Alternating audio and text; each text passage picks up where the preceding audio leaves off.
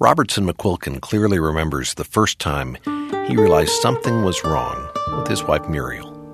We were driving uh, with these friends, and uh, Muriel started to tell a story. She liked to tell stories and uh, laugh at her own stories. She had a marvelous, outrageous laugh, infectious. So she started this story, which she had just told five minutes earlier. It was a pretty, you know, four or five minute story. And I said, honey, you just told us that. This is a rerun. And she just laughed and went right on. And I thought, hey, that's funny. That never happened before. But then it began to happen with ever greater frequency. And of course, we hadn't even heard the name Alzheimer's. This is Family Life Today. Our host is the president of Family Life, Dennis Rainey, and I'm Bob Lepine.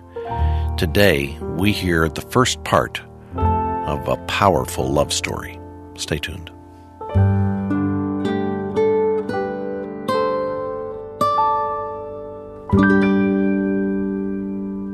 And welcome to Family Life Today. Thanks for joining us.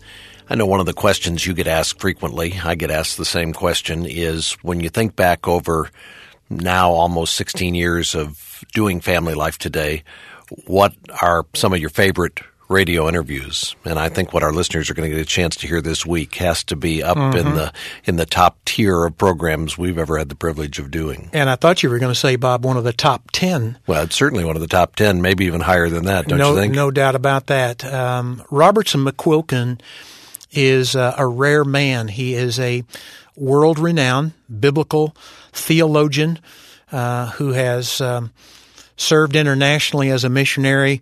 He was for a number of years um, president of Columbia International University, has spoken worldwide, written a number of books.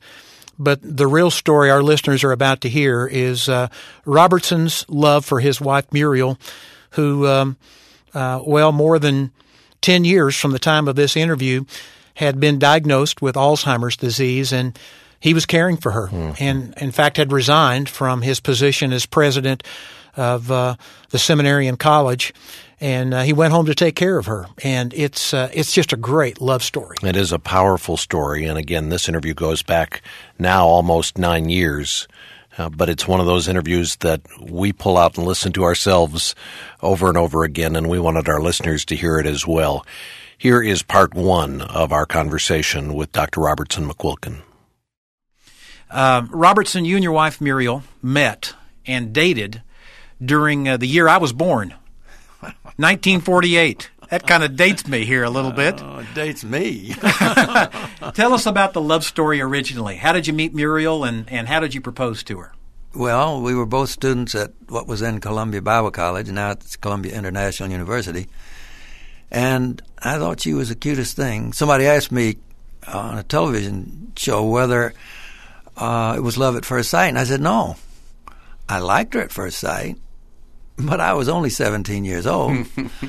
I was 16 when we first met, but uh, in our chapel, which was required, she sat in front of me. And when I watched her lovely artistic fingers going through the hair, lovely brown hair, I just wanted to go out and see what she was like. And I discovered she was delightful, just smart and gifted and just a great lover of people and more fun than you can imagine. Now, did you just tap her on the shoulder in a chapel and say, "Would you go out for a coke with me on Friday night?" Or uh-huh. well, I talked to her afterwards. Go, we were in conversation before, but I mean that really got me going. so you proposed. How'd you do that? Uh, it happened several times. Took you a while to win Muriel's love, huh? Uh, I think she was faking it, actually. But at any rate, yes. Uh, first time was in the lobby of the school, and uh, she had this that she wouldn't hold hands or kiss or anything and uh, I said, "Let me hold your hand. I want to tell you something." And she says, "Well, tell me what you're going to tell me." but she let me hold her hand, and I told her I loved her, and that was the first time. Yeah, and you told her you wanted her to be your wife. Didn't say that much, but she got the drift. Uh huh. But we decided afterwards, since uh, we were young, and I guess a lot of people after they propose, then they have misgivings. So um, we decided to, to be sure it was God's will that we put it on hold for six months.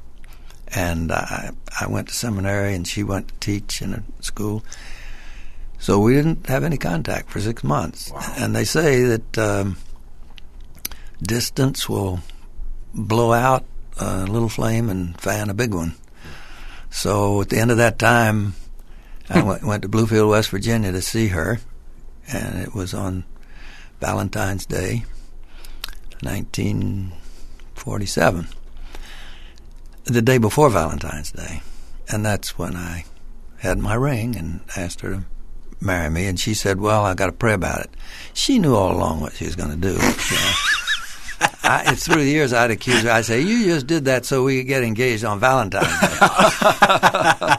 well, you had to be a little nervous driving up to Bluefield, West Virginia. You haven't seen her in six months, and you're carrying the ring. And did you did you wonder whether that little flame had been blown out, or whether the big flame was still fanned? Yeah, I don't know. I was pretty confident, I guess. Uh huh. really? She'd sent me all kinds of signals.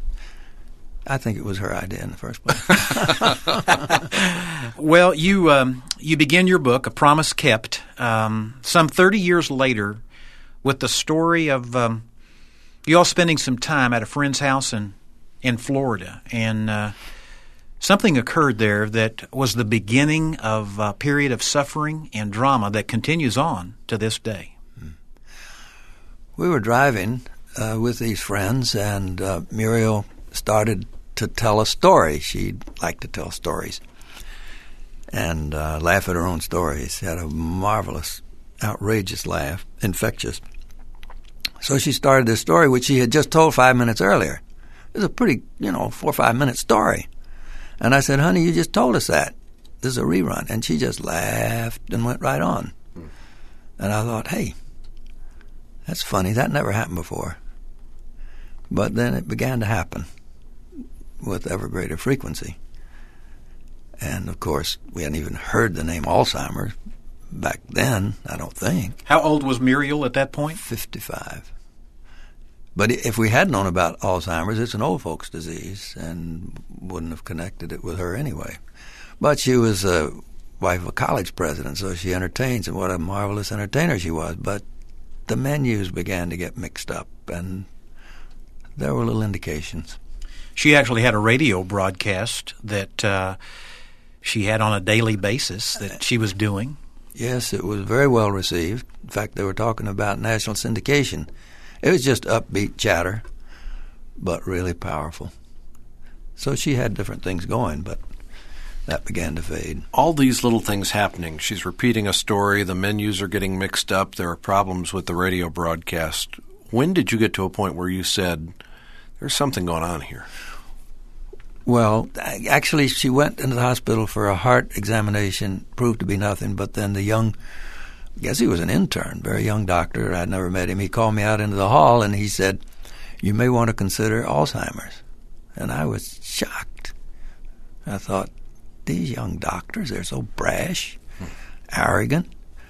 I'd hardly heard the term, but that started the wheels turning. And about two years after that, in '83 we went to a neurologist friend who, by the process of elimination, concluded that that's probably what it was. How did you handle the news that uh, your wife, of less than uh, 60 years of age, could mm-hmm. have a disease that was progressive and you were watching it manifest itself in various ways? How did you personally handle it at that point?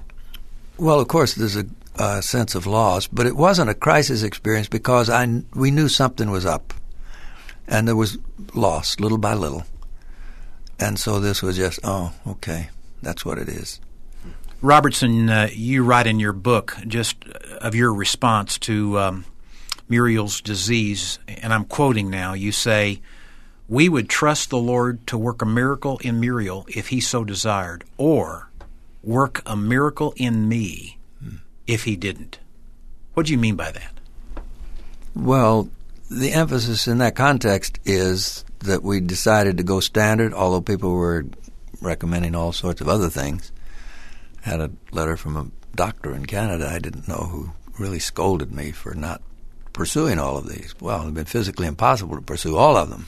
You're speaking now of vitamins. Uh, oh, gurus, exorcism, uh, new treatments, go to Mexico, get rid of the aluminum. I mean, just infinity. Mm-hmm. And we decided to go standard. The miracle in me would be that I would sustain it with confidence in the Lord and not get uh, sidetracked or fold. Has he done that? Well, surely he has. One time on a TV program, a man said, What has God done miraculously to enable you to love her so and to hang in there and be patient and so forth? And I said, I don't like the question. It used to occur for me. What if I said, I like you, but the only reason is that God has worked a miracle to enable me to like somebody that's so unlikable? I said, you wouldn't like that. I love her because she's lovable. She's altogether lovable. So it's never been a some try to pump up or something okay, like that. I, I want to stop you right there. She is altogether lovable. Yeah. She hasn't spoken a word to you in how many years? Oh, six, I guess. Six years. Yeah. Help me here. There's some of our listeners who want to say, Robertson, she is altogether lovable. lovable. She's sweet. She's contented she's totally dependent on me. Um, and I just, from all the background of the wonderful years that we spent together, I have all the memories. And it's just a joy to see that uh, I can make a difference in her life. You understand the challenge. I mean, a lot of people listening are thinking six years of being bedfast and not speaking sounds more like something you endure than something you enjoy. I guess it depends on your outlook.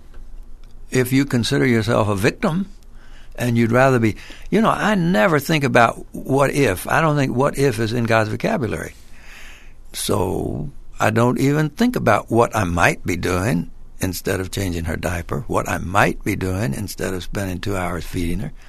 It's the grace of God. I'm sure, like you said, Dennis, but it also may be the way I'm wired to uh, live the now and not uh, live in the past or live in the future. In the midst of um, all these things starting to progress in her life, you write in your book that uh, she did not know what was happening to her. No, she didn't. Uh, one thing about forgetting is you forget that you forgot.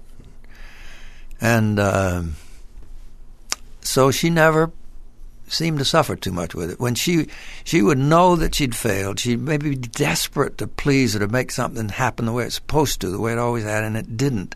But only momentarily, and then she'd laugh at herself and have another go at it. That was her personality, always had been. Did you at some point say to her, um, "Sweetheart, You've been diagnosed with Alzheimer's? I never told her. I asked my doctor if it was okay not to because some people in the field say that you should walk through it together. But Muriel really lived for me, and I knew that if she realized what was going to happen, that this would be very painful for her. So I asked him, and he said, "No, if she doesn't ask and isn't concerned, then just let it go." So she never really knew. She knew she was having problems, but she didn't know the diagnosis. I happen to know right now that uh, there is a person who is staying with Muriel your daughter, Marty. Yeah. And uh, Marty makes it possible for you to be able to make an occasional trip like this, a day trip, as you've had here to Family Life, and to share your story with us. Um, I'd like to call Marty on the phone because she has watched you as her father and um, the husband of her mother make a remarkable uh, commitment uh, to her mother and and um, to your wife. And uh, she wrote a poem in the back of your book that uh, what I want to do, Bob, is I want to call Marty on the phone and I just want to get a little bit of a glimpse from a, uh, a child, an adult child, of, of uh, what this has meant to her and uh, have her share this poem with our listeners. I think we're working to get her on the line right now. Let's see. Is this Marty? Yes. This is Dennis Rainey and Bob Lepine on Family Life Today. Uh-huh. How are you doing? Just fine, thank you. We're here in the studio with your dad. Why don't you say hi to your dad? hi, Dad. Hi, Martykins. He said you love surprises, so we decided we would surprise you. yes, this is a surprise. you, you you're there taking care of your mom, right? Uh huh. Yeah. How's she doing today? Yeah, she's doing fine. Any smiles? Uh, well, no, I don't think so. But she's taking her time with her lunch still. I, I've just got a couple of things I want you to do. First of all, we're sharing with our listeners just uh, a remarkable commitment by a husband to his wife. Mm-hmm. What's your perspective on that? As uh, as one who is looking at a, a man who's committed to your mother. Well, of course, I grew up in this family with with the two of them, and they always were in love. I mean, the two of them uh, were always kissing and hugging in the kitchen and in the living room and in the hallway. I mean, my memory from my childhood is two people that were always not only did they love one another, but they were in love. They really thought that each other set the moon.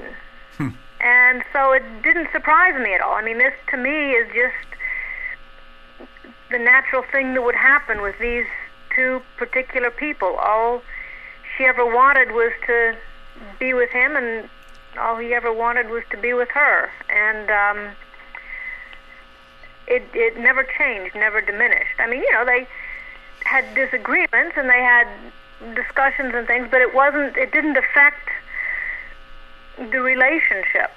So, to me, this is just the way it ought to be. You know what I'm saying? Mm-hmm. Thank you, Marty. hmm. Marty, um, you've written a poem that uh, Robertson put in this book, uh, A Promise Kept. And um, I shared with our listeners a few moments ago that we were calling you to ask you a question, but also to read, uh, read this poem that you wrote as a Christmas gift in 1994. Would you mind uh, see if you can't find a copy of the book there in the house somewhere and uh, read it to our listeners? Would you mind doing that? Okay, hold on a minute here. Um, I'm not sure where in the book it is. It's page 72, Marty. Okay. Wild roses grew in mother's mind. Seeds fell from her hands, and laughter ran like a mountain brook out of her heart to water our gardens. She gathered stones and sunlight, moonbeams and melodies. No smallest bit of loveliness was passed without the sweet caress of her happy recognition. She gleefully uprooted, uprooted pretense and tossed it in the sea. She danced and ran where others walked. And now the snow falls deep around the place she spun and shone, scattering godlight from her hair. I don't know if when you were talking to Dad, he described the kind of person Mother was, but she was unperturbable, loved life, and totally disliked any sort of inauthenticity or uh, elitism. She would think nothing if she saw a beautiful house of walking up and ringing the doorbell and asking the owner if she could look through it because she thought it was so beautiful. she embarrassed us enormously. um, and she did. She collected rocks. She collected flowers. I mean, when she would be walking along and see dead flowers along the sides of the road, she would collect the seeds from them and bring them home and plant them. Um, and she would sing. She would sing as she was washing dishes. She would sing to us when she wanted us to do something um, instead of asking us. She had her little songs that she would sing to get us to come and help her sweep the floor or whatever. Um, so I see her as a garden that is covered with snow, but is not gone. Yeah. Hmm. Yeah. Marty, thanks for taking time out uh, to share with our listeners a little bit about your dad and your mom. We appreciate it. Yeah, Marty, thank you for uh, for setting us straight because we'll not refer to him as a saint or a hero anymore. bye bye. Um, bye. You know, I I had to hear a little bit in Marty's laugh some of what Robertson has described as as that infectious laugh of Muriel. Mm-hmm. And you think, Bob, of what a daughter has seen as she has watched this love story emerge. Um, I, I think one of the most profound statements she made is is that, hey, what's abnormal about this? This was always the commitment, always the love that we saw in our home from day one. So what's the big deal? Well, it, it just looks like a big deal today because there's not enough faithful men and women like Robertson and Muriel who are um, who are faithfully loving one another. And uh, Robertson, I know you don't you don't like the attention, but nonetheless, I'm I'm truly grateful that you have uh, continued to weather the storm even to this day, 22 years later, and that your love stands strong and firm and steadfast for a woman that you love, present tense.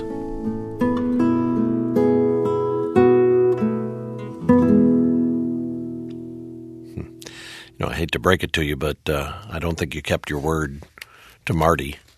I think you have referred to her dad as a hero. Yeah, I really on have. more than one occasion. I really have, and I still refer to uh, Dr. McQuilkin as a hero because, well, it's what it's what Marty observed. It's it's it's just a great love story. I mean, Hollywood tries it, but they seldom get it right. And this is just a a, a magnificent, and may I use the word holy, just a holy story of a man attempting to nourish and cherish his wife in the midst of a disease that was robbing her of her personality and her memory and and uh, ultimately of her life. And it's stories like this that we need to be reminded of uh, from time to time. That's one of the reasons we wanted our listeners to hear it, some of them for the first time and some of them hearing it again. But, you know, this is one of those stories you ought to listen to again and again. And I was thinking about the couples who have attended our Family Life Weekend to Remember Marriage conferences, and it may have been four or five years or longer since they have been to a conference, and they may be thinking, you know, I've been there, done that, don't need to uh, repeat that experience. And yet, I think all of us need to be reminded uh, regularly of what uh, sacrificial love and service look like in a marriage relationship. We need to be reminded of what God's calling us to and how we can build the kind of marriage relationship that can go the distance. And I want to point our listeners to our website, familylife.com. You can go online and get more information about the Family Life Weekend to Remember Marriage conferences. I was just visiting with a friend and he was asking about locations and dates, and I was recommending some spots where he and his wife may want to travel to attend one of these conferences. Uh, if you'd like more information, go online at familylife.com. You can go ahead and block out the date and register now for one of these upcoming conferences. Or if it's easier, just call us at 1 800 FL today any questions you have, or if you'd like to register over the phone. Again, it's 1 800 F as in family, L as in life, and then the word today. Or uh, online, again, you'll find us at familylife.com. And when you get in touch with us, be sure to request a copy of Dr. McQuilkin's book, which is called A Promise Kept. It gives you additional insight into uh, the heart and the character of this man. We have copies of the book A Promise Kept, and you can request them from us either online at familylife.com or when you call 1 800 F as in family, L as in life, and then the word today. Tomorrow, we're going to hear part two of our conversation with Dr. Robertson McQuilkin, and you will hear his very moving comments that he made to students the day he stepped down from his responsibilities as president at Columbia Bible College and Seminary. That's coming up tomorrow. I hope you can be back with us for that. I want to thank our engineer today, Keith Lynch, and our entire broadcast production team. On behalf of our host, Dennis Rainey, I'm Bob Lepine. We'll see you back tomorrow for another edition of Family Life Today.